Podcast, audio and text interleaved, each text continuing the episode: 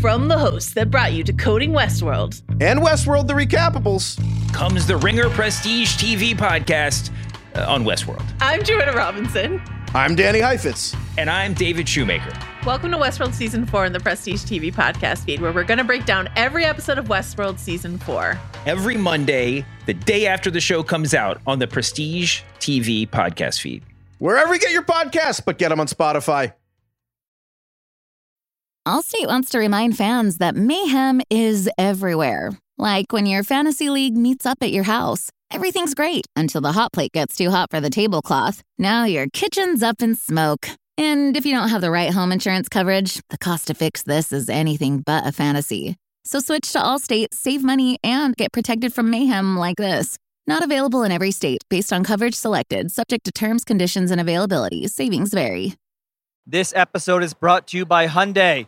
Think about all the stuff you can do now on Sundays after the Super Bowl's over. Adventurous activities. You need a Hyundai to get you there. The all new Hyundai 2024 Santa Fe is equipped for any adventure with features like available H-track, all wheel drive. You can take on the dirt trails and kick up some mud, or available dual wireless charging pads so no one gets stuck in the great outdoors. Learn more about the all new Hyundai Santa Fe at HyundaiUSA.com.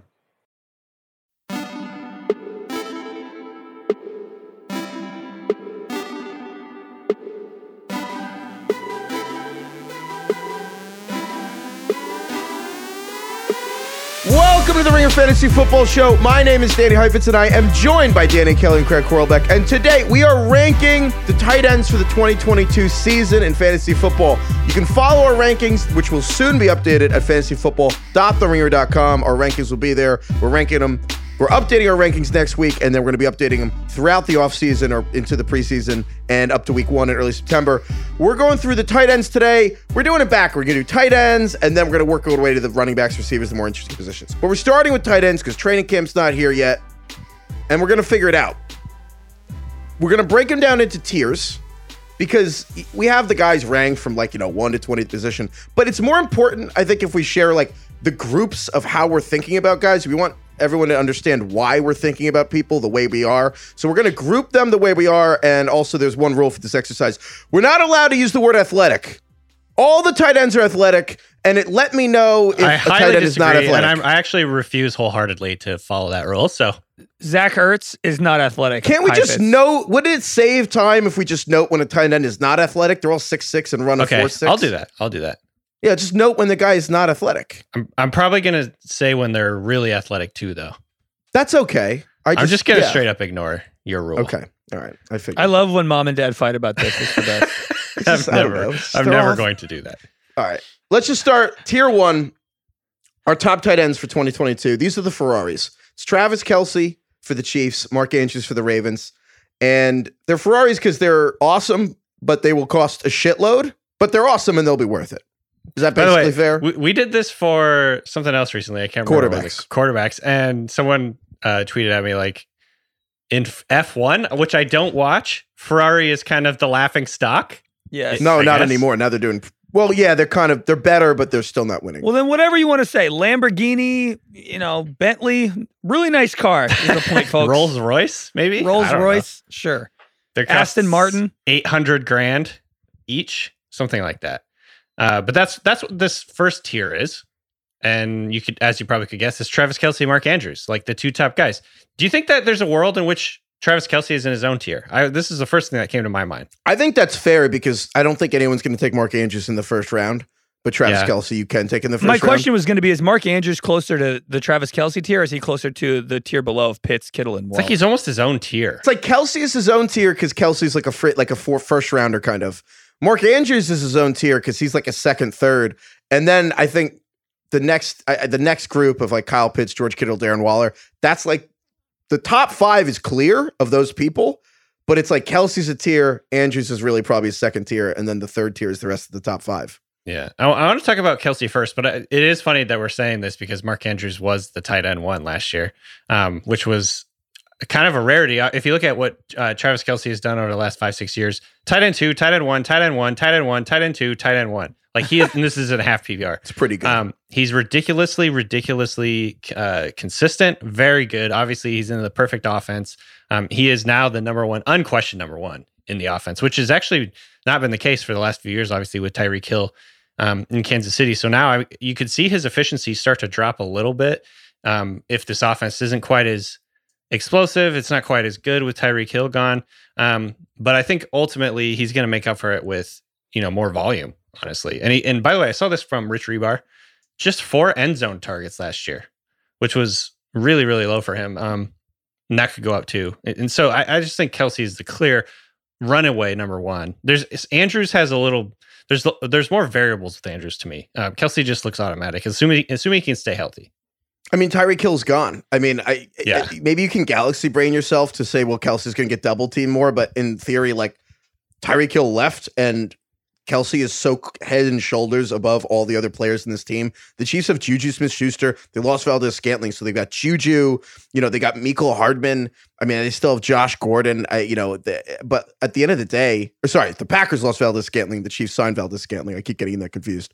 But I, I- part of me is like, isn't this the simplest thing we've ever seen? Like the number one guy, basically every season, lost one of the best receivers, and it, I, I don't know. I think the question is, where do you take Travis Kelce in the first round, or is he a first rounder for you? Yeah, you know my core tenet that I never follow of like just take Travis Kelce. Has that ever been more true this than this year? Yeah, yeah. You could make the case that Travis Kelce is more of a shoe in first round pick than he's ever been. Yeah, at 32 years old, 33. How old is he right now? He'll be 33. Yeah, I don't care. I don't care at all that he's I don't 33 care years either. old. Yeah, So we've got our updated rankings. We've got him at 11 overall. Yeah, I think Yeah. that's So right. are you guys comfortable taking him ahead of Stefon Diggs, ahead of CeeDee Lamb? yes. yes, yes.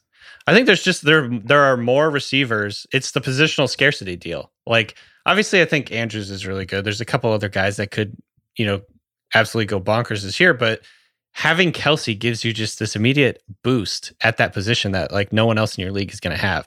Um, so yeah, I, I think he's definitely worth going in the first round. And and not only that, the real reason why Kelce is unlike any other tight end is that you always, there's always the opportunity cost of what am what am I giving up here? Oh, if I take Travis Kelce, I can't get Stefon Diggs. Travis Kelce is the only wide receiver, oh, the only tight end, excuse me, in the league that puts up elite wide receiver stat lines. Mhm. Like the guys like the Darren Wallers or the Dalton Schultzes or George Kittle, like a good tight end year for them, a good tight end year for fantasy is not a Stefon Diggs standard line. Travis Kelce's putting up 105 catches, 1,400 yards, and 11 touchdowns. He did that in 2020. like that, i- that is CeeDee Lamb this year, maybe at at best. So yeah, I'm totally okay with doing it because he is a receiver. Yeah. Yeah, especially in PPR, he's going to get peppered. Okay, obviously Kelce's number one. Mark Andrews, so he was number one as DK last year, as DK mentioned. Is any part of you guys reticent to actually take him? There's always the funny thing where we have to rank everybody somewhere, but then there's like, okay, but like, where are you actually going to take the guy yourself? Mark Andrews, Right. 26th. I think that's probably accurate, but serious question: like, are you guys trying to take a a non Travis Kelce tight end in the top 30, or are you going to glide right by? Because there's a difference. You know what I'm talking It's about. tough. Yeah, I mean, like, there's so many good players around him. I'm just gonna name off a few of the guys that are like close to him in ADP for us, or sorry, in our rankings. Aaron Jones, Nick Chubb, AJ Brown, Javonte Williams, Tee Higgins, Keenan Allen, like Cam Akers, Mike Williams. There's some really high, high upside guys in that group. Um, and I guess it just comes down to the idea of, you know, do you think that Andrews can redo what he did last year? Is it was it sort of just a situation where, you know, they decided to throw a whole bunch more because all their running backs were hurt. This is Ravens. All their running backs were hurt, and, and they had like a much higher pass rate than they have in any year in the last like five years or whatever. Like, was that an anomaly? Can we depend on this? Can we depend on Mark Andrews to just go absolutely bonkers again? Um, I think there's just more question marks around him, honestly. And I, I think he's a really good player. And I think he's going to be the de facto number one in this offense. Um, but there is like a lot of room for him to kind of like regress a little bit. Yeah, I mean, this isn't really a Mark Andrews question; it's a Ravens offense question. It's Yeah. if they go back to this, you know, 2019 style of play where they're running the ball all the time. I know Marquise Brown's gone, so that kind of makes you think, uh, Mhm. you know, is is Andrews the even more locked in top option on the team? But I, to be honest, I kind of see Rashod Bateman getting as much like volume as Marquise Brown did, so I don't really see that as a viable argument. I the, the reason why I think I personally have Mark Andrews in my second tier with the Kittle Waller Pitts crew Yeah. I don't think he's worth a round or two above the other three because I just don't see. Mm-hmm. He had 107 catches last year, over 1,300 yards, nine touchdowns, huge year. But before that, I mean, if you look back on the rest of his career, Mark Andrews hadn't had more than 64 catches in a season. I think in reality, and I'm just looking at our rankings, the tiers should probably be Travis Kelce in his own tier, Andrews and and Pitts in in their own Mm. tier, and then Kittle and Waller in the third tier. It's funny. It's like obviously you don't like having tiers that are just one or two players, but that to me that's like much more accurate and and kind of like when you're on the clock and just based on our rankings, like that's how they kind of like But match Kyle up. Pitts kind of freaks me out a little bit. So Kyle Pitts is like I think everyone agrees he's our third tight end. I kind of think he's the third tight end everywhere, right? But he's look Falcons phenom. We've talked a lot about him. I mean, Kyle Pitts, best tight end prospect in NFL history, like pretty easily. First tight end to have a thousand yards in his rookie season since Mike Ditka. In a uh, great- 1961. Granted, he had four games more than Mike Ditka. Shout out Mike Ditka, the actual real first tight end. However, I just kind of get freaked out taking Kyle Pitts because I feel like so much of his talent and potential is baked into like how I have to take him. But potential is just another word for he haven't done shit yet. The Falcons are probably going to be like the maybe the worst team in the entire league, and I mean that. The Falcons are probably worse than the Texans. The Falcons might be worse than the Jaguars. The like pick a team. I think the Falcons probably have outside of a couple cool names. They have Kyle Pitts. They have Drake London. I, I, you know, maybe they'll have an interesting offense, Marcus Mariota. But this is probably like one of the worst rosters in the NFL outside of like some top heavy players. I kind of feel like the Falcons will have five wins. I I, I don't know. It's it, it's kind of odd to me to be projecting Kyle Pitts to kind of take this leap at the price of already a top 30 player. Like how much ceiling can he get better? How much upside can Kyle Pitts deliver you beyond taking him with the 33rd pick? How much is he going to give you uh, beyond that? I think the big question that I have, it's funny that because it's like he has proven it. I mean, he he he was third in yards among tight ends. He was one of three tight ends to have a thousand yards last year in the NFL. you know, like he had 110 targets, which was mo- fifth most. Um, obviously, I think the big question for me, well, there's two questions. It's not necessarily can he live up to his potential. I already think we he did. Like he looks incredible. He's 21 years old. He's and already amazing. done I, I feel like an idiot saying this. He's amazing. He's the an question amazing I have, person. the, co- He had one touchdown, and if he had Yeah. seven last year, where would he be in our rankings? See, that is the big It's question true. I have is it's not is he good enough? Is the potential? It's the quarterback situation is scary. Yeah. That's what's scary to me. Not Kyle Pitts. Kyle Pitts has proven it in my mind. Like Kyle Pitts is an elite player. He's the, The truth. problem is he, he had one touchdown last year, and that was with Matt Ryan, who is a good quarterback. Now you got Marcus Mariota at quarterback. Um, and I don't like, you know, obviously regression to the mean would say, like, based on his number of targets, he would have X amount of touchdowns, like way like way more touchdowns than he did last year. It's um, basically based on, like, impossible to have a thousand plus yards in one touchdown. Right. But I don't know. Like this, this offense could take a massive, massive step back, and his efficiency could go down. His target rate could go down. The number of plays they run could go down. Um, there's a lot of variables here that make me nervous about him. Not nervous enough to not take him, but like there's reason he's not in that elite tier. I think is kind of the deal. So um, I don't know. Like that's just how I feel about him. I think he's arrived. I think he's the real deal. I think he proved that as a rookie. The question more to me is just like, what's the quarterback going to do here? I don't know. I mean, it's not like the Falcons were on fire last year. I believe they they were fifth worst in offensive DVOA. Mm. I get that Marcus Mariota is not Matt Ryan, but I don't know. I kind of see what he did last year. I think like a thousand yards and like five touchdowns is kind of like his floor, to be honest. Right. And I don't actually agree that that's Mark Andrews' floor. I think like if somebody pointed a gun to my head and said, "Which one do you actually want, Mark Andrews or Kyle Pitts?" I'd pick Kyle Pitts. Maybe it's the upside. Maybe I'm tantalized. I like it. You're probably right about that because honestly, having a thousand thirty yards and change as a rookie tight end, it's kind of hard to explain. I mean, it's basically like three hundred yards more than any tight end has had in a rookie in like forty years. Yeah. He's yeah, he was like ridiculously good. Um Yeah, you're probably right. He's also got like a really he's like explosive plays, like he's got a really high A dot. Uh, he's run, lining up all over the field. He is He has the intangible thing of like you're having one of the coolest players in the NFL. Like the NFL Instagram is going to be posting about Kyle Pitts. He's going to be on Red Zone. Like you unda- like there's this intangible element of having really cool players. Mhm. Also, uh, by the way, I think if Ja'Marr Chase hadn't done what Ja'Marr Chase did, we would be talking about Pitts a lot more. Ja'Marr Chase ruined a lot of other people's time in the in the sunshine. Yeah. Because his rookie year was incredible. So I don't know. I'm, I'm kind of with you, Craig. Like I still would have Andrews as like a high, like a safer bet. And the way that the Ravens passing game works is like everything is over the middle field. It's all like, you know, up the seams. Mark Andrews is still going to be a big target in the red zone for Lamar Jackson. I'm actually banking. I think Lamar Jackson's going to have a massive year. Of course, some of that is going to come on the ground. A lot of that's going to come on the ground. But I don't know. I just think the Ravens offense is going to be good. So I'm still like leaning Andrews slightly, but also at the same time, like if Pitts finishes as the tight end one, like I'm not really going to be surprised.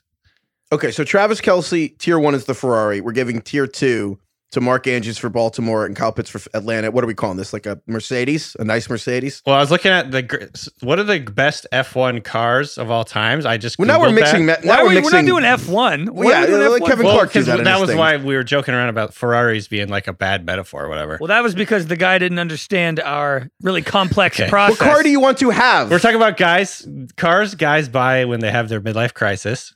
Ferrari, if they're really rich. Corvettes is a good one.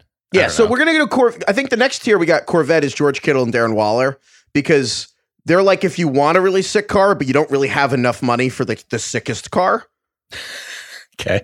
So you get a car that kind of like looks This and sounds like sick, but it's Corvettes not quite just catching the same. strays right now. My dad got a Corvette when he was like 45 and then got rid of it when he was like 48 and he admitted it was a mistake.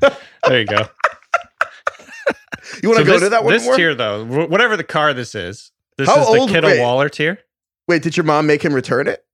No, he, he realized he was like, I never drove it. I was constantly every time I drove it, I like didn't want it to get dinged up or like I I just like wanted to keep it in the garage. And he's like, and I realized like, what's the point of having a car if you don't drive it? What was he afraid of getting it dinged up? How do you? it's- He was just like, I just thought it was so nice and f- like I just like never wanted to drive it. It was too nice, so I got rid of it.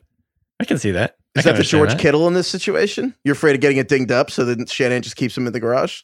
Yeah, dude. I out of the five tight ends here in like our big group, Kittle is the one I'm easily the most afraid of. He is easily fifth out of these five in my rankings.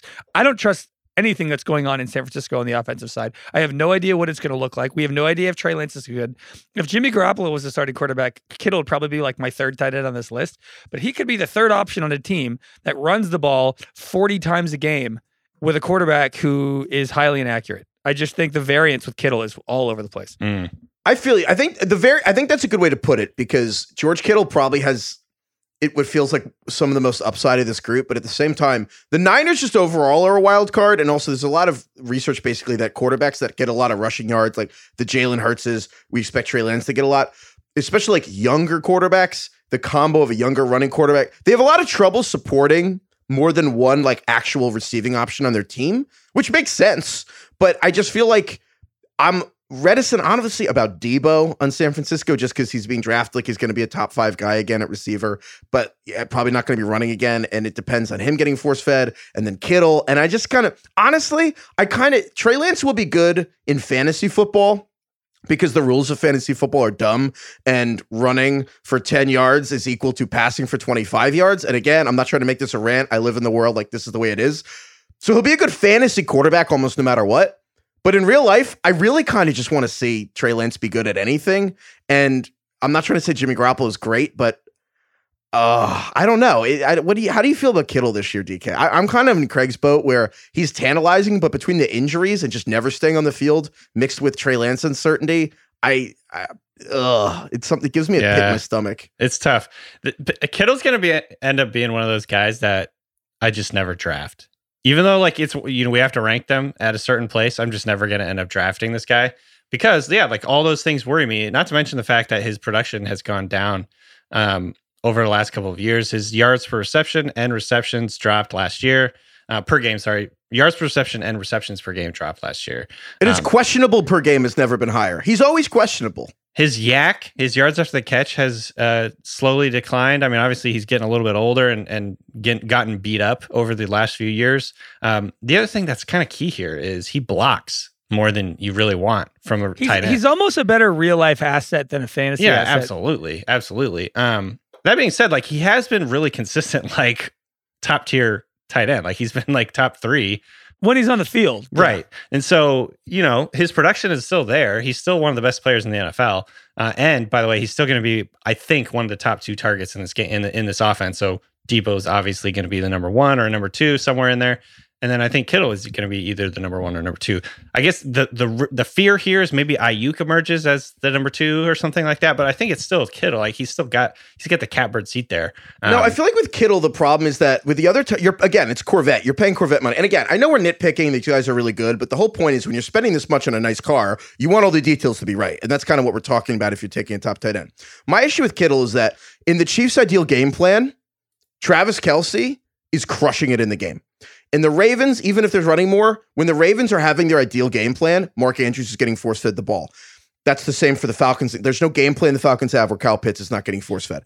The Niners are not necessarily going into a game and being like, "Well, George Kittle's this." The like the nine, the way that Shanahan and the offense goes, they're not necessarily dependent on George Kittle to be getting five catches for like 95 yards to win. Their Niners have different ways to win, and they don't really care if they're getting Kittle the ball as much. And I think that you're kind of eh, the day, the week to week consistency, both in what they're trying to do in the game plan, mixed with just Kittle just being hurt all the time because he never wants to get tackled and he's rocking everybody. It's just kind of exhausting, man, because nothing's worse than paying the 40th pick for Kittle to avoid having to go through the morass of streaming tight ends and then gets hurt and he's questionable. And now you have to get stream tight ends anyway. It's just frustrating. he also doesn't score that many touchdowns. And Lance won't help that, I don't think. Right. Like, would you guys really be surprised if Trey Lance throws the ball like 23 times a game? I wouldn't. Right. Does this mean that you so you'd rather have Waller? I think there's a lot of question marks about Waller too, though. I would rather have Waller. I feel much more confident about Waller than a lot of people. Well, so I guess I don't know. It's tough because the whole thing with Darren Waller is he's the number one receiver on the team, and now they have Davante Adams. I think overall, people, I think people are really underestimating how much Josh McDaniels, as head coach, will make the Raiders' offense just better, like this tide that lifts all boats. Mm. But honestly, it's really difficult for me to see how Darren Waller is going to mix into all of this because over. I mean, overall, I feel like he's going to be on the field a lot. I'm not really nervous about that, but I don't know. I. I Yeah. He's a strange investment for me as well. Honestly, I'm probably skipping this tier. I'm kind of interested in Kelce if he falls and in the second round, I'll snatch him. But honestly, I'm seeing Kittle and Waller, and I'm just kind of like, eh. My entire life, I've kind of passed on tight ends you can get in the 40s and 50s, and I've never once kind of looked and been like, oh wow, I wish I hadn't done that. It's just hard because there's so many changes. You know, it's not the Gruden offense anymore. It's it's you know, there's more different. There's more players in this offense now that could be part of the passing game. Obviously, Renfrow came out of nowhere last year to be like a hundred plus catch guy.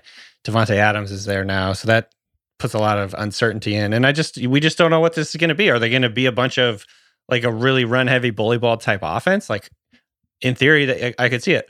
Um, if it if everything kind of is similar, like in terms of like target rate, routes run, like how much how much he's running routes, all that stuff. Like his his numbers, his underlying numbers, Waller's numbers are going to be elite still. He's still going to be running a ton of routes. He's still going to get a ton of targets, I think, um, especially relative to the rest of the tight ends um, in the NFL. But you know, I, I think putting him here where we have him at uh, tight end five, I think makes a lot of sense, just because there are so many question marks. I just don't. I don't really buy that Davante Adams is a huge negative for Darren Waller. Mm. Like, look at what Travis Kelce did with Tyreek Hill. To me, it, this just means that the Raiders are going to be a, a better team this year, and if that team scores more points, I think Waller's going to benefit from that. Waller, you know, ha- had kind of a weak touchdown year last year. He only converted two of his ten end zone targets, and to me, it's like I, I don't see the Raiders being a ground and pound with with Josh Jacobs and Kenyan Drake while they have Hunter Renfrow, Davante Adams, and Darren Waller. Like maybe the best three, two receiver, one tight end combo in the league. Yeah, I think that's a good argument, Craig, because it's also worth noting, like, it's not just the stats Waller had last year. The Raiders basically had the the year from hell last year. I mean, Jon Gruden getting like iced in the middle of the season, him getting fired, the Henry Ruggs, that tragic car accident, everything. Like the Raiders' entire uh, like it quickly became like not even about football for them. It was about life and like it just the, the Raiders. It was kind of amazing that they pulled themselves together in the second half of the season, even made the playoffs. But if you kind of think about everything they had to go through, I, I think coming into this season, like Waller and Adams and like Josh McDaniels as coach, I just think Josh McDaniels is super underrated, honestly. Like he just has been the offense coordinator for the Patriots for the better part of like more than a decade. And I just don't really think people see coming like they're like this sleeping giant in the AFC West. So I think that's a good point. But I don't know what you look around the other people you have to take if you're going to pass on Darren Waller. I mean, Craig, you love Allen Robinson. You probably have to pass on Allen Robinson if you want Darren Waller. Are you going to do that? I mean, you know, this question is always tough because it's like, who else is on my team? Right. But yes, I, I do agree that they're they're very close in my mind. Josh Allen or Darren Waller? I know that I'm kind of making a straw man argument because you don't know, but that's the point. Yeah, I'd still probably take Darren Waller to be honest, because I think the second we leave this Corvette zone, then we're we're like immediately driving Family worse cars. cars. Family sucks. cars. Yeah, the, the You're cars bi- are a you're big getting- downgrade. Yeah, you're driving like a something that's a little more reasonable and Yes, it doesn't we'll it gets to. better Okay. gas mileage. Uh, no, I, I agreed with Craig. It's like it it really comes down to the type of build and that you want to do. Like if you don't take this these two tiers, these three three tiers that we've identified, there is a in my mind a massive massive drop. Allstate wants to remind fans that mayhem is everywhere. Like when your fantasy league meets up at your house. Everything's great until the hot plate gets too hot for the tablecloth. Now your kitchen's up in smoke. And if you don't have the right home insurance coverage, the cost to fix this is anything but a fantasy. So switch to Allstate, save money, and get protected from mayhem like this. Not available in every state based on coverage selected, subject to terms, conditions, and availability. Savings vary. This episode is brought to you by Hyundai. Think about all the stuff you can do now on Sundays after the Super Bowl's over. Adventurous activities. You need a Hyundai to get you there. The all-new Hyundai 2024 Santa Fe is equipped for any adventure with features like available H-track, all-wheel drive. You can take on the dirt trails and kick up some mud. Or available dual wireless charging pads so no one gets stuck in the great outdoors. Learn more about the all-new Hyundai Santa Fe at HyundaiUSA.com. So the top five again, it's Travis Kelce's one, Mark Andrews is two, Kyle Pitts is three. We got George Kittle four, Darren Waller five. In reality, Kelce's his own tier. We're putting Mark Andrews and Kyle Pitts together. We're putting Kittle and Waller together. That's the top five. Then we go to like the next group. All right, I've got tier four. I, you could put the next five guys a bunch of ways. I'm going to group TJ Hockenson from the Lions and Dalton Schultz from the Cowboys together to the fourth tier. I'm going to refer to them as souped up Mazdas. Then here's why. As the proud owner of a brand new Mazda CX5, I support this, and I might just have to. What if it's just a Mazda? Why does it I've to never souped told up? you guys this. I've never told you the story. My Mine first job when I was in high school, I worked at a frozen yogurt shop. And the frozen yogurt shop was next to an AT&T store. And they shared a parking lot and like at the frozen, you know, you're in the back like taking out the trash and stuff. So I was behind the the, the frozen yogurt shop a lot. And the guys who worked at the AT&T store next door, they were all drag racers. And they parked their car in the parking lot we shared. And they had like the license plates on their car. Like they had a Mazda, and the license plate was like, you rev first. The manager's license plate was like, too quick for you. And like they had the racing stripes, they had spoilers, they had uh what's the thing on the hood? The hood scoop. Like the stuff you customize in Need for Speed. They had everything. One of them literally had the checkered flag decal on the door. And it was kind of always amazing to me. And I was, and they were like sitting in the parking lot and rev, and I was like, look, man, it's a fucking Mazda, dude. Calm down a little bit. The And Mazda that's how I feel stands about- are going to come out of the, with the woodwork here. That's me. That- I'm just saying. That's how I feel about Schultz and TJ Hockenson because they're going kind of high. You probably like like top 60, and it's, and I'm like, man, it's Dal- like like it's Dalton Schultz. Like it's it- what is the best case scenario here? So I don't like these guys, and I'll probably be passing on them. I don't know how you feel, but I see them and I just see think of Mazdas. I think putting these guys in the same tier is very smart and it makes a ton of sense because both of these guys have like pretty low A dot in terms of average depth of target, the way that they're utilized in their respective offenses. Um, they're just basically dump off options, you know? They're catching fall guys. They're the third down tight end dudes, whereas Waller and Kittle and Pitts and all those other guys you're talking about are like, you know, you can catch 20 yard over the middle, and they're more I feel third like and six. Hockenson is not getting. Isn't Hockenson a little bit more of like in in the like could catch twenty yard passes down the field, Well, yard after the catch guy? in theory, like we want Yeah, him to theory. be, Yeah, and I think he's to put it. capable of being him. But yes, that's that's not really how they use him. Um, number one, he's like Kittle a little bit in that he's asked to block more than you'd want. He ranked twentieth in total routes last year. So the route numbers isn't as high as you want in terms of fantasy. Uh, his A dot was low, not very many explosive plays. Um, in theory, he has like this dy- dynamism that like he could run after the catch and leap over guys and all that stuff that we see Kittle do, but we just haven't seen him do that.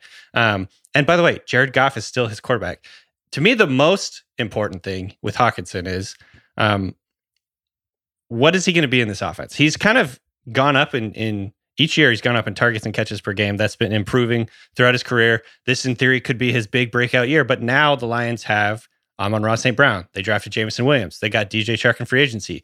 Does this mean Hockenson? And then obviously D'Andre Swift is still there. Is he like the third or fourth option at best in this passing game? Well, this is where it starts to get weird, right? Because TJ Hockenson, you could make the case for him being maybe the number one option on this offense and also the fourth. Right. And that's why the first five picks in this tight end tier group are so uh, enticing because there's no question marks with any of those other guys. But can I point out that Dalton Schultz, I want to slam the sleeper buzzer for Dalton Schultz. I'm in on Dalton Schultz. Okay. He's the number two option on Dallas. Amari Cooper's gone. Dalton Schultz, I don't care if he's Jason Witten 1.0. He's just the same. Worst point, One point point- zero Zero point five, eight. Yeah. zero point eight. They went back. Jason Witten. Could we do Jason Witten the S model? Yeah, yeah. I'm, Yes. I'm totally up for like the second option and the Dak Prescott offense just catching like Yeah. six, seven passes a game and falling down.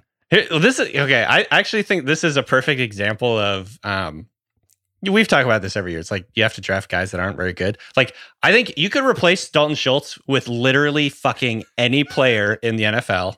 Damn. And I'd be like, okay, sure, that he'll do approximately what Dalton Schultz would do. No, I have to hop in as a Giants fan. In Schultz real life, Dalton attack. Schultz is so annoying, and uh, like I think I always, as Craig, I always compare him to Jason Witten, not because I'm not trying to compare him one of the best tenants ever, but it's more like as a Giants fan who's watched the Cowboys my whole life. Every third and four when the Giants play the Cowboys, like it's going to fucking Jason Witten. Dalton Schultz has taken that where it's like on Dallas. The Cowboys, since listening to this, I'm pretty sure are probably going to vigorously nod. On third and four, they're all like, just throw to Schultz. He'll get it done.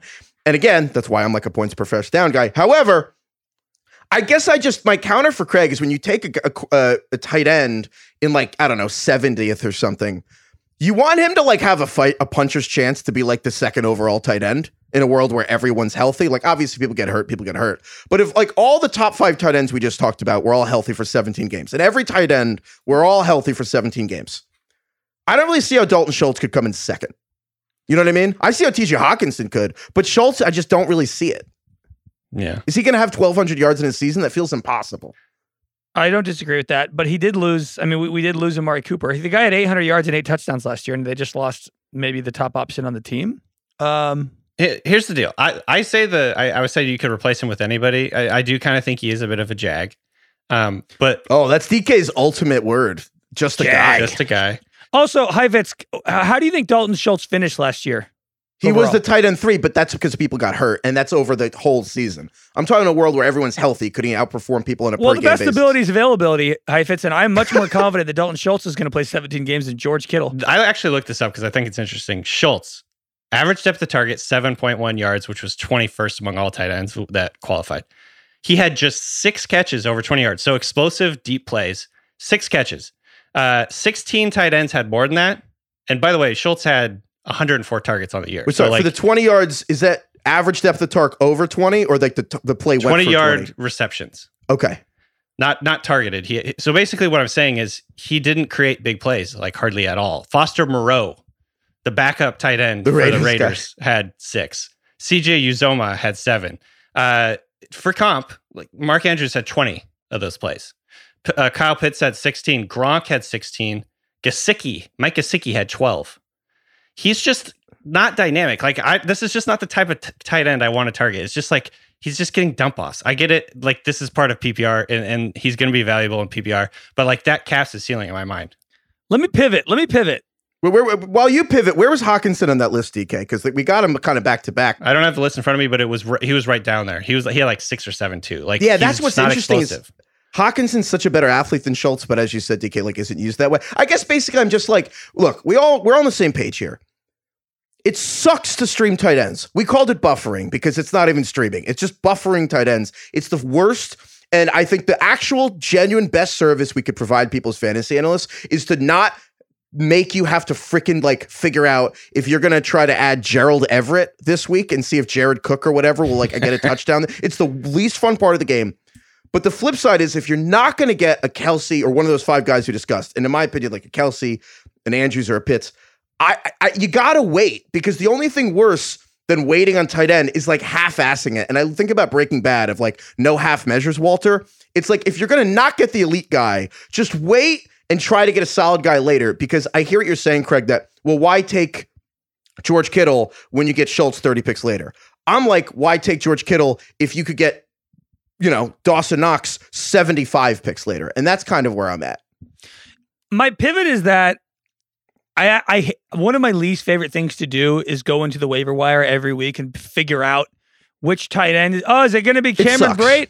So you're gonna get three targets this week? To Yeah. me, Dalton Schultz. I- think where I'm landing on this is I think he's appropriately priced, and Mm-hmm. I think if he falls to you at the at the ADP he's given, like you know what, take him. This dude ran the third most overall routes for tight ends last year, that's huge. which is yeah. That's huge. I mean, he was yes, he was third overall in tight end points. I know you want per game. He was fifth per game. And Amari Cooper's gone. Like this guy is as solid as they fucking come. He's not the type of player who you'd think would get hurt a lot because all he does, like DK said, is catch 10 yard passes and fall to his knees. Like to me, this is this is the easiest insurance.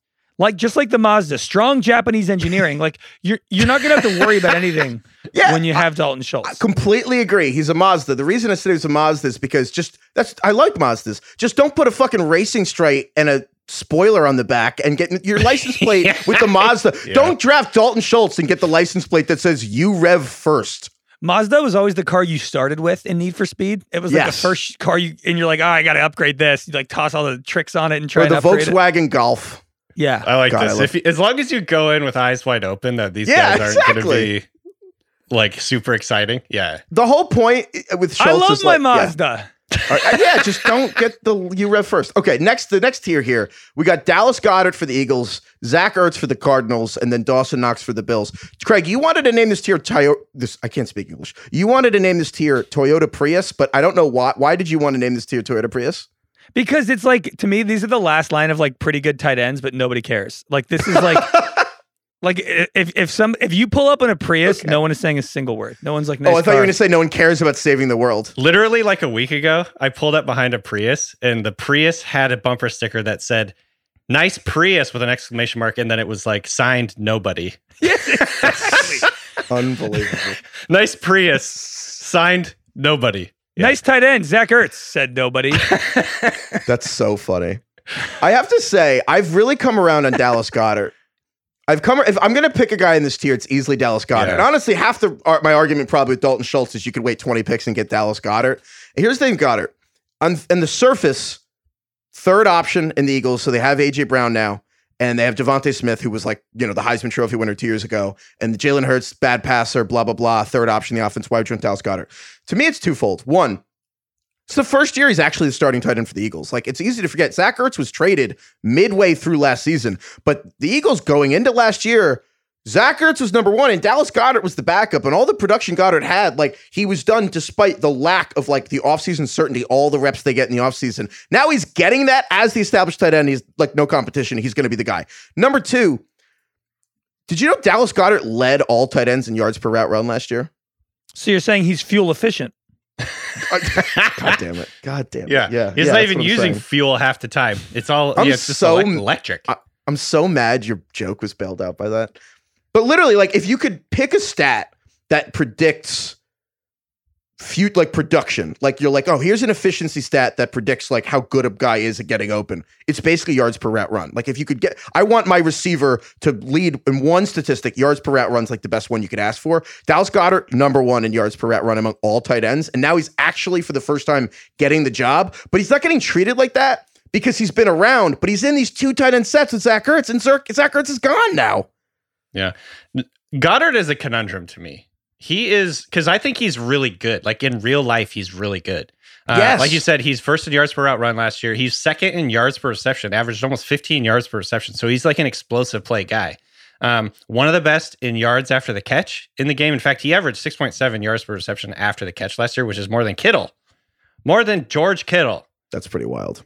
Um, he was fifth in total yards after the catch. So, and he was, by the way, he had 49 first down catches, which was fourth. All these things are like really exciting. You know, he's going to shoot to the stratosphere next year. Like it's all looking really good. All the underlying stats are there. However, a couple problems. Number one, he's too good at blocking. Um, he was 20th in routes last year, only 395. Compare that to 740 routes for Kelce, like a- around half. Sorry, how, wait, seven forty to what? Just say he ran he ran about half as many routes as Travis Kelce last year.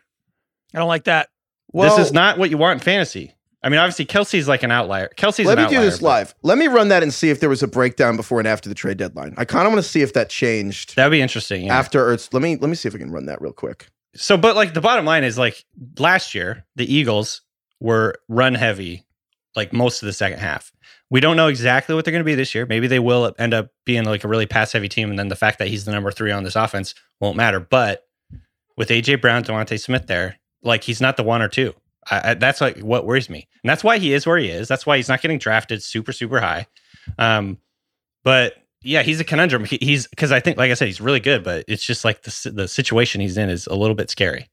First eight weeks of the season, he had 19 targets. He also he missed a couple games, so that's kind of cheating a little bit, but still, basically 20 targets in the first half of the season, and then in the That's second nothing. half of the season, Yeah.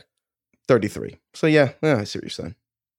Regardless, he had 800 yards last year, and Dalton Schultz had 808, and now he's Yeah. actually the number one tight end. Goedert had eight. Goedert had 830 yards on seven on 56 catches. Like that. It, it- Dalton Schultz had 78 catches and he had 808 yards.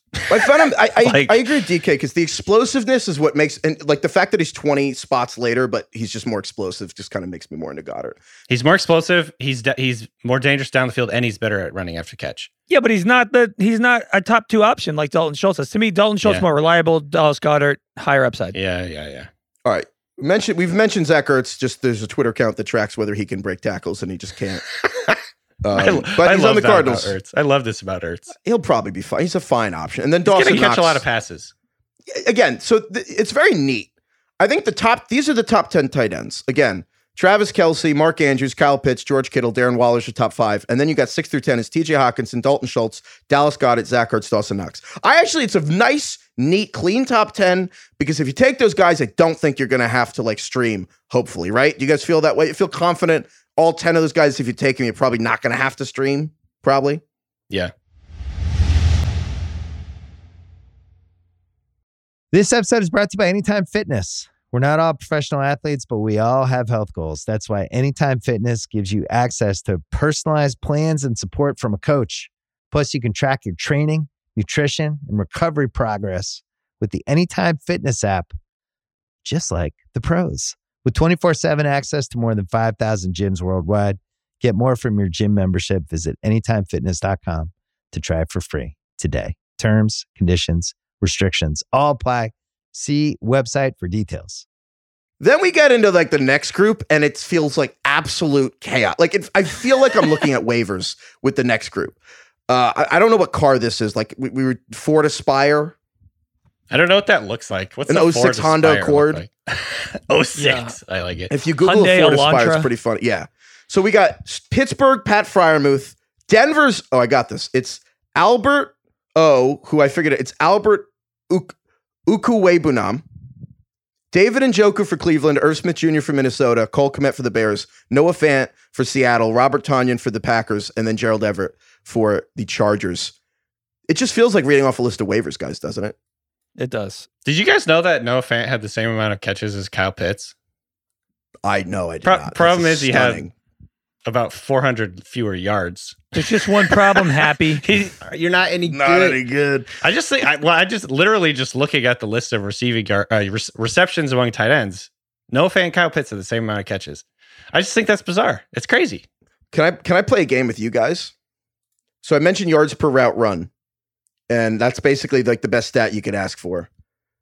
If I I, I asked the top, s- can you guys name the top seven tight ends last year by yards per route run? And I told you Dallas Goedert's number one. Can you name the other guys in the top seven? Travis Kelce. Pitts. Yes, he's he's he's uh, Kelce's on there. Kittle. Kyle Pitts is on there. George Kittle's on there. Schultz. Nope. Damn it. uh, Well, what's what's his stupid point here? That Cole Kmet's on it? So it's it's George Kittle, Dallas Goedert, Mark Andrews, Travis Kelce, Gronkowski, Kyle Pitts. The seventh, no, stupid point here. the seventh is Albert O. Oh, okay. Albert Oh, O yes. was actually ahead of Shit. Travis Kelce, I knew this. yards I knew per that route Alberto was really strong there. and so Yeah. it's basically the list is Dallas Goedert. Make him what you will, and then you have basically the consensus five best tight ends in football, all in top yards per route run, and then the other guy halfway up that list is Albert O, who now gets Russell Wilson on the Broncos and is virtually like free. He's not quite Yeah. undrafted, but he's like 130th. I- I- It's one of those like you could totally throw a dart. And I'm I'm going to break my own rule here. Albert O is athletic. Four four. He ran a four four. He's very extremely. When I say athletic, I mean he is. I'm breaking my own rule for a reason. Albert O for the Broncos tight end is the like the, so Bill Barnwell invented this thing called speed score. It's kind of incredible. No one had thought of this, but instead of just lining up everyone up by 40 yard dash, Bill Barnwell, you know, genius, was like, what if we just accounted for it by weight? How Right. does no one account for this by weight? If DeVonta Smith is 110 pounds, how are we not comparing his speed based on weight to someone who's 210 pounds? Like, you know what I mean? So if you account for someone's 40 yard dash with how much they weigh, Alberto's speed score is in the 100th percentile among tight ends. It is Alberto and Darren Waller. And here's the thing Darren Waller's 29. So he ran his 40 yard dash like seven years ago. So if we're being honest, Right. Alberto is the pound for pound, the fastest tight end in the NFL. And so I will give him the athletic tag, even by tight end standards. I'm not saying he's going to be great. The Broncos drafted a tight end in like the, the second or third round uh, this year named Greg Greg Dulcich. I can't even pronounce. yeah. Dulcich. Ty- rookie, my opinion is like this. We got to see how the, the I'm not recommending Alberto as like the sleeper Jimmy Graham of this year. We got to see how the training camp battle br- bring, uh, plays out. If Alberto's having trouble dispatching this rookie, I'll be very concerned. But if Alberto basically just takes all the first team reps within two weeks of camp and just any like any sign from Denver that like he's entrenched as the guy, he's the guy that pops as like that's the guy that could shoot into the top four for this season for me off this list. Your Alberto pick or argument or case or whatever you want to call it is a good one. And he checks all the boxes for the classic trap of the sleeper tight end who you think he does. Yes, he does. But then the season's going to start. He's going to be like the fourth option on a team. Russell Wilson has pretty much never had a good tight end on his team. Or sorry, he's never produced a good fantasy tight end. The guy doesn't throw over the middle. That's where tight ends run routes. Like there there are a lot of arguments against it as well. However, all the flashy arguments that you give to me, they're a lot better than like half these other guys in this pit. So that's the thing. And again, I think it's like, what are you looking for with like the tight end and the morass, right? There's basically like, you could get like a Pat Freiermuth last year.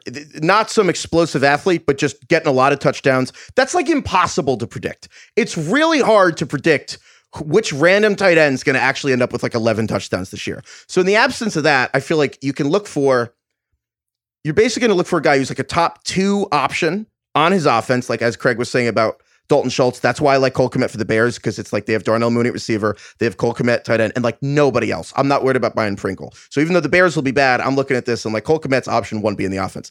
Or you can kind of, in my opinion, you can look at guys with good quarterbacks because uh, ultimately, if you're not a top two option in your offense, you need a quarterback who's going to consistently get to this third option. But that means they're making their progressions quick, quickly, right? Like you literally have to have a quarterback get through one, nope, two, nope, three, nope, and sometimes four. Okay. And so you need better quarterbacks. So I like the Alberto because it's the athleticism mixed with Russell Wilson being a good quarterback. And if you look at some of these other guys like Pat Freiermuth, who last year was really good, I feel like Pat Freiermuth's value almost in, in, in it, it totally came from Ben Roethlisberger liking him in the red zone. Maybe that happens with Trubisky, but I don't know. I'm not really convinced that Mitchell Trubisky is going to find Pat Freiermuth a lot. And even if he does, how good can he be really be? Alberto, I like because it's it's. I feel like you're betting on not just getting out of the streamer world, but getting someone actually he could be just as good as Darren Waller in like the perfect world. not saying it's likely, but it's possible. Craig, who's your sleeper? I honestly have no real tangible evidence as to why this person is, but I I like the idea of Gerald Everett in Los Yeah. Angeles Yeah. with Justin Herbert and the Chargers because you know Mike Williams is banged up a lot. I love Mike Williams and you have Keenan Allen. Other than that, not a lot of other people like running routes that I feel super great about. I know they have Austin Ekeler who catches a ton of passes, but like I don't know, in my mind like uh, Gerald Everett it has the physical tools. He's athletic. I know he like ruined the Seahawks season last year by dropping like three touchdowns in one game. Yeah. But like my I still love him. Ugh. I forgot about that. the Jared Cook situation in Los Angeles the last few years, like to me, just it, he he does not have the same ability as somebody like Gerald Everett does to tap into the Justin Herbert potential. So like to me, he's like an absolute flyer. You never know. His Mhm. athleticism could poke through, and he could be like an eight touchdown guy for the Chargers this year in the red zone. But that's it. I've always loved Everett. I, he's just he goes beast mode after the catch. I He think just he's runs good. dudes over. Yeah, he's one of those Right. players that's like constantly uh perennial favorite for fantasy analysts because he's a good player, but he just never actually does anything. Kind of he's like the he's like the opposite of there's just one problem happy he isn't any good because it's like there's Yeah, yeah. players who are good but it just doesn't work for some reason right every year. This is his year, though. I feel it. Yeah, this, is, his the year. That we can we can do it this year. Okay, so if we're actually going to leave and you're going to like draft one of these guys as you waited on tight end all the way to the end. Craig takes Gerald Everett. I'm going to grab Cole Kmet or Alberto DK. Who is the guy that you would if you're like the last person you lead to grab a tight end in a Mm. 12 team league? Who are you picking from this list? I don't know. Honestly, I, I like Alberto. I, th- I like Cole Kmet. I think all, the ones that you guys highlighted are definitely good. Um, I'll throw out a couple more names that are definitely intriguing in my mind. Dave Njoku, who just got a big new contract with the Browns. Um, obviously, the Deshaun Watson situation, you know, doesn't inspire confidence for that offense, and we don't even know if he's going to play this year. Irv Smith for the Vikings, I think, is kind of intriguing. Again, this is the same deal every year. It seems like Irv Smith is a sleeper. I was Um, going to say, are you trying to trigger Craig? but third option in this offense, in theory, behind Justin Jefferson and Thielen, and they're going to be more pass heavy and I guess more modern or whatever, and be the Rams style offense. So it, it, it's an option. I think this is a sleeper. If you're going to go with two, like one of these guys late, I'm I'm drafting two of them and seeing what happens. Throw in freaking Austin Hooper, no who why not? He's on the Titans. They have nobody else. Well, you Uh, throw Craig. in throw in uh, Robert Tonyan from from the Packers, who we don't even know if he's going to be healthy, but you know who knows. And then yeah. I'm putting Taysom Hill in this group. oh my God. Goal line, Oh, goal hell. line God. packages, Stop. baby. He's going to score Stop six it. rushing touchdowns. Stop relieve it. me from this hell god Stop it. i can't do it anymore Just wait. Okay, that's Can't that's wait. the end of the. All right, we're done with tight ends. I, I heard Taysom Hill's name. That was over. Okay, those are the tight end tiers. Uh, emails. Just one quick one today i wanted to shout out ian who emailed us. Um, he noted that uh, we were talking. If people listened to our last episode at the end, we were talking about we somehow landed on the game hopscotch. That, wh- like we talked about what kids do in recess these days, and, and one of you was like, "Oh, they're playing hopscotch," and I was like, "There's no way kids are playing hopscotch these days. We got iPads, folks. We got Fortnite. We're not playing hopscotch." But uh, he pointed out that this. I, I missed this on Twitter. I don't know if you guys saw this. That's like it was like a month or two ago. Somebody posted uh, the kids have found a new hopscotch and it's it went viral. It is uh I think a brother and a sister, very young, playing hopscotch on what they I believe un- unwillingly know is a giant penis and balls Oh, drawn on the ground. Unwittingly. Oh Yeah, yeah. my God. Uh yeah, unwittingly. Sorry. Yeah. Uh, so check that out. I hyperlinked it in the Google Doc. Oh, uh, I'm not going to put it in the show description or anything like that, but just Google uh or just go on Twitter and search uh new hopscotch. Oh, The my kids are loving it. Oh my gosh. There's even just like hairs on the. on, Oh man. you know. And there's a tough. little start line right leading right up. Oh to the man. tip there. It looks like the penises that Seth uh, that Jonah Hill drew in Superbad. They do. They look looks exactly you, like you that. recognize them. And yeah, I guess by that I just mean it looks like a drawn penis on the ground. Um, so anyway, thank you, Ian, for that. I missed that on Twitter. Now my algorithm is probably screwed, and I'm just going to see hopscotch penises. But yeah, be careful googling penises on Twitter. Mm. Like that's yeah, that's that's a minefield right there. so I, I don't know if anybody has any other insights on what the kids are doing these days at recess. I'd actually wonder. Do you think? I wonder how many kids now have an iPhone. Like, what percentage of eight year olds have iPhones? smartphones or iPhones. Let's say smartphones. Do you think half of eight year olds have smartphones in America? DK, you're a father. What what, what age would you give Mm. your kid a phone? I don't know. It's one of the. It's a hard one because you want to keep track of them, right? And have the, the have their they have the ability to call you if they need you, kind of deal. Right. Um, but the internet is just the fucking. Well, I gotta worst. say, I don't know anything about parental controls. Like, I've never had to deal with that, but I imagine they're like really strong. You can, I'm sure with parental control, you can just turn your kid's iPhone into like a freaking like texting machine, right? And not let them uh, use a browser. Yeah, maybe.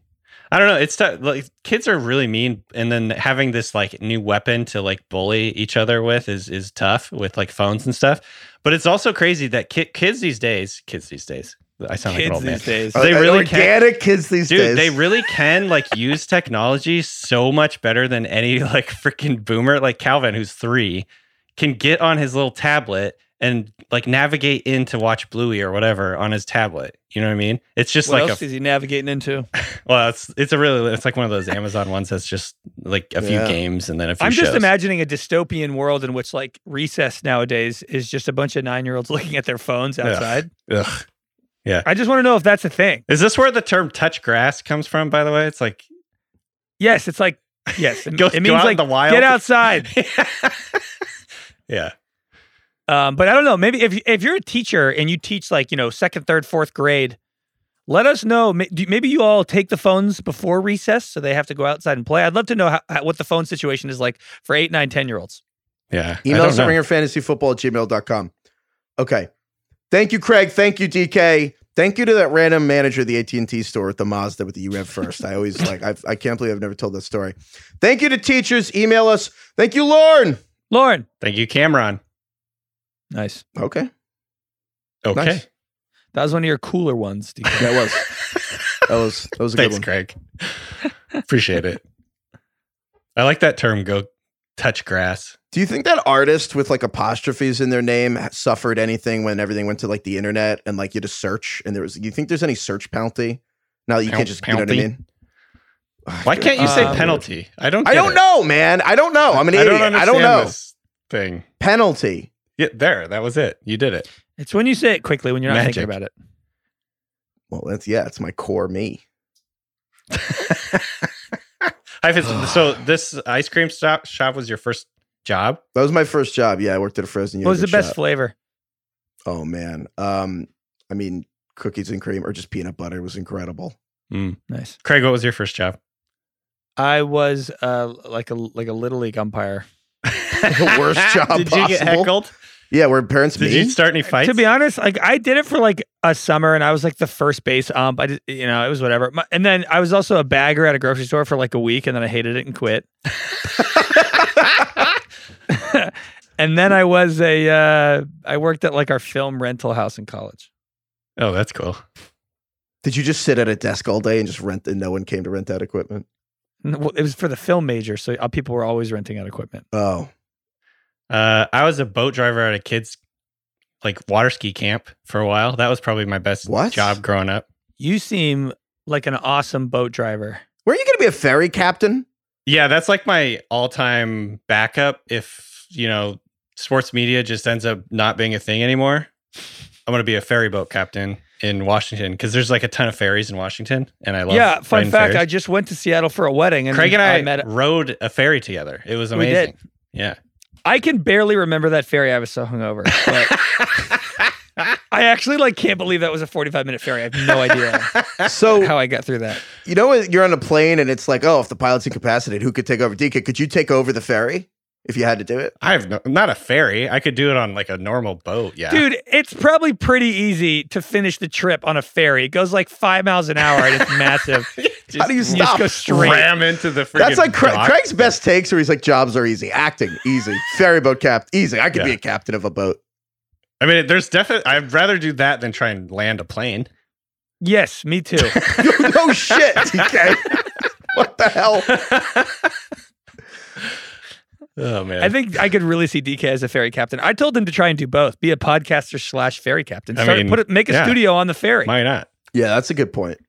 Maybe he'll do a podcast about being a ferry boat captain. Just give the people what they want. All right, c- coming next year. Yeah, okay. All right. That'll be our next episode. We're gonna just eschew training camp and we're just gonna, you know, ferry boat. Okay, so fantasyfootball.theringer.com. Our rankings will update next week. Uh, we were gonna do like running back rankings, receiver rankings, but instead we're just gonna talk about ferry boats. So come back for the ferry boats. We just call them ferries, by the way. I don't know why ferry we keep boats? I don't ferry boats. I haven't been. Uh, yeah, I don't know. It's the Staten Island ferry. I, I- there's not many ferries in my life, man. Thank you, everyone. Goodbye.